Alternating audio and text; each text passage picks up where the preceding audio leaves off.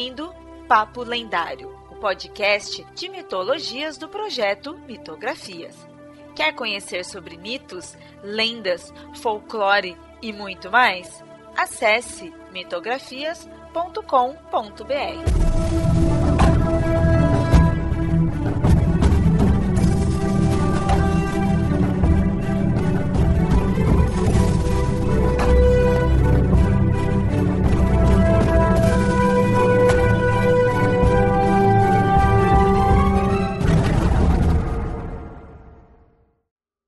ouvinte! Sempre avisando, esse episódio foi publicado primeiramente lá no canal do Mitografias no YouTube. Se inscreve e curte os vídeos lá também.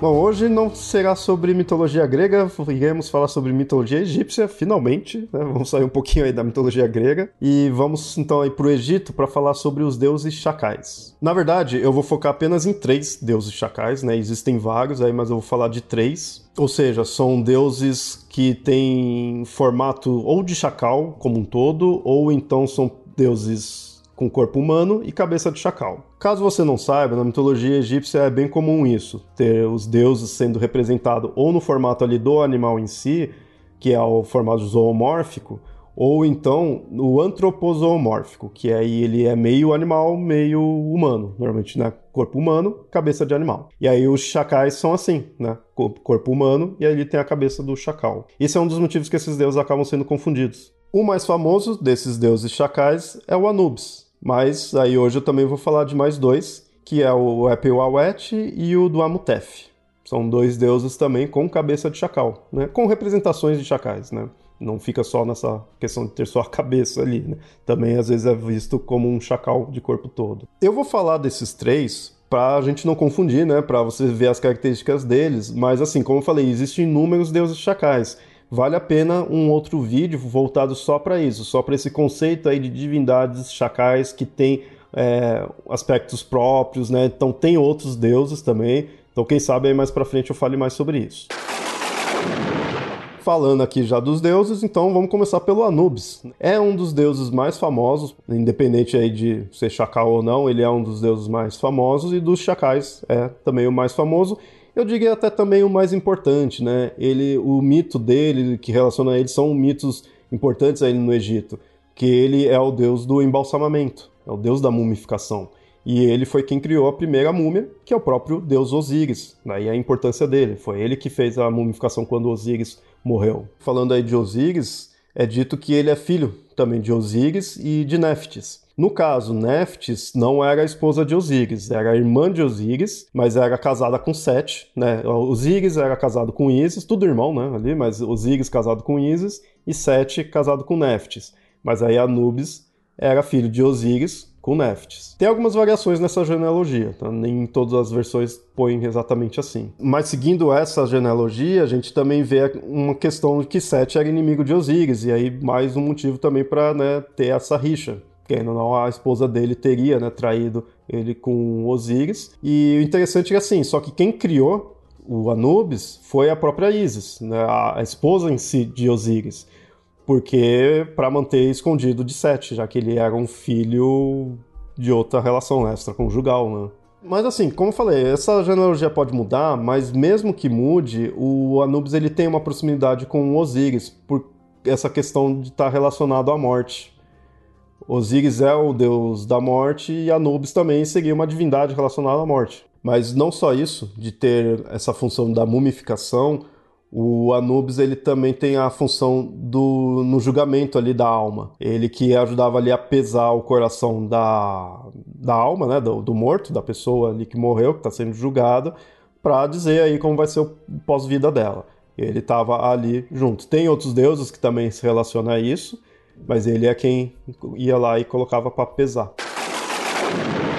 Agora é a vez do deus abridor de caminhos. É assim que é chamado também o Epewawet. Esse nome dele é bem confuso mesmo, mas ele também é chamado às vezes de Apuat, ou algumas variações desse nome. O que é interessante é que assim, ele também é um deus com cabeça de chacal, mas não só isso, ele também é um deus relacionado à morte. Em geral, todos esses deuses chacais estão relacionados à morte. Isso tem um motivo. E aí, no caso, é dito que esse deus ele ajudava a pessoa no caminho do pós-vida. Então, enquanto tinha lá o Anubis que mumificava e fazia a questão de pesar o coração, é, algumas versões coloca que o, quem vai ajudando a pessoa o caminho que ela tem que seguir e tudo mais ali, logo que ela morre, é o Epilawet. A pronúncia desse do nome desse deus aqui às vezes varia, tá? Pela própria forma de escrita dele. O que é interessante é que essa relação com a morte faz com que ele realmente se una com o Anubis. Então, às vezes, ele é um deus que está ali auxiliando o Anubis, às vezes coloca como uma coisa só.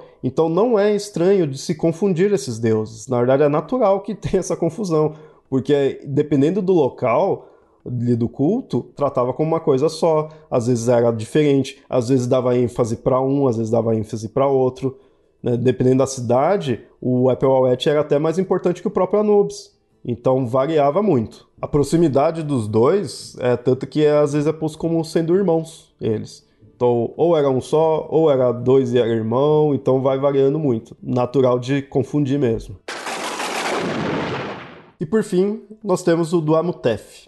Aí no caso, esse é um deus também com cara de chacal, mas ele é filho de Horus. Esse já não seria filho de Osíris, não é irmão de nenhum dos outros dois, né? Ele, no caso, já, já é filho de Horus, mas também ainda relacionado à morte. E relacionado à morte e também relacionado à mumificação. Lembra que eu falei que o Anubis que é quem fazia a mumificação. Acontece que, assim, mesmo o Anubis sendo mais famoso, talvez esse daqui tenha até, não digo mais representações, mas muitos casos você pode ter visto esse Deus sendo representado e não ter percebido.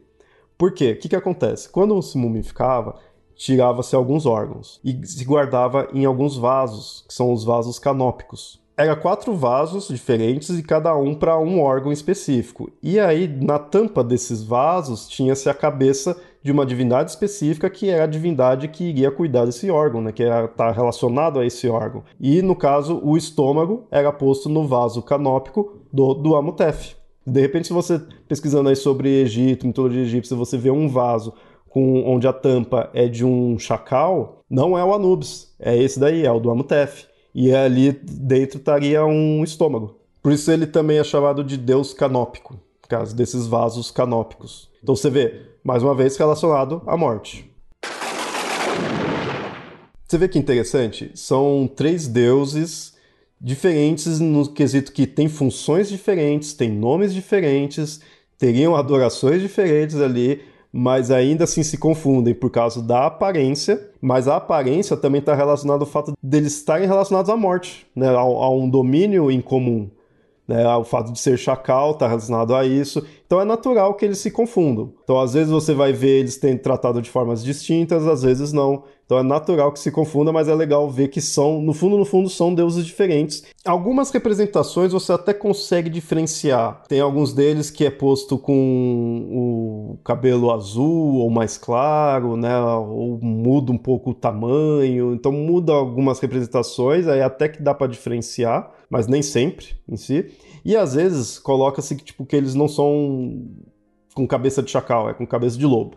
Mas, tipo, isso também varia para os três, né? Então, às vezes, você vai ver o Anubis falando que ele é representado com cabeça de lobo, os outros também. Mas, assim, isso é para os três, então os três continuam sendo confusos entre si, sendo chacal ou lobo. Mas é bem legal mostrar isso, porque muita gente só conhece o Anubis. Só imagina que é só ele, então às vezes vê a representação e acha que é, é ali o Anubis, e não, às vezes é outro esse conceito do, da divindade chacal é bem amplo. Esse é o objetivo desse tipo de episódio, né? Não confunda as divindades.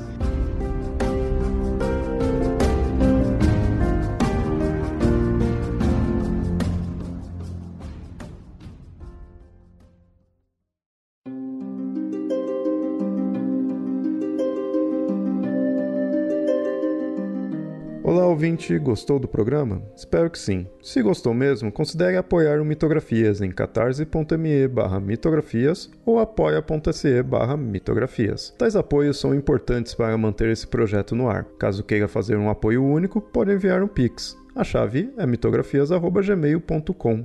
Outro recado é que esse episódio foi originalmente publicado no YouTube. O link estará no post para você assinar o canal. Além disso, siga nas redes sociais, assim estará sempre em dia com todas as publicações. No Facebook você encontra como facebook.com.br papo lendário e no Twitter e no Instagram você encontra como arroba mitografias. Por hoje fico por aqui e até o próximo episódio. Até mais.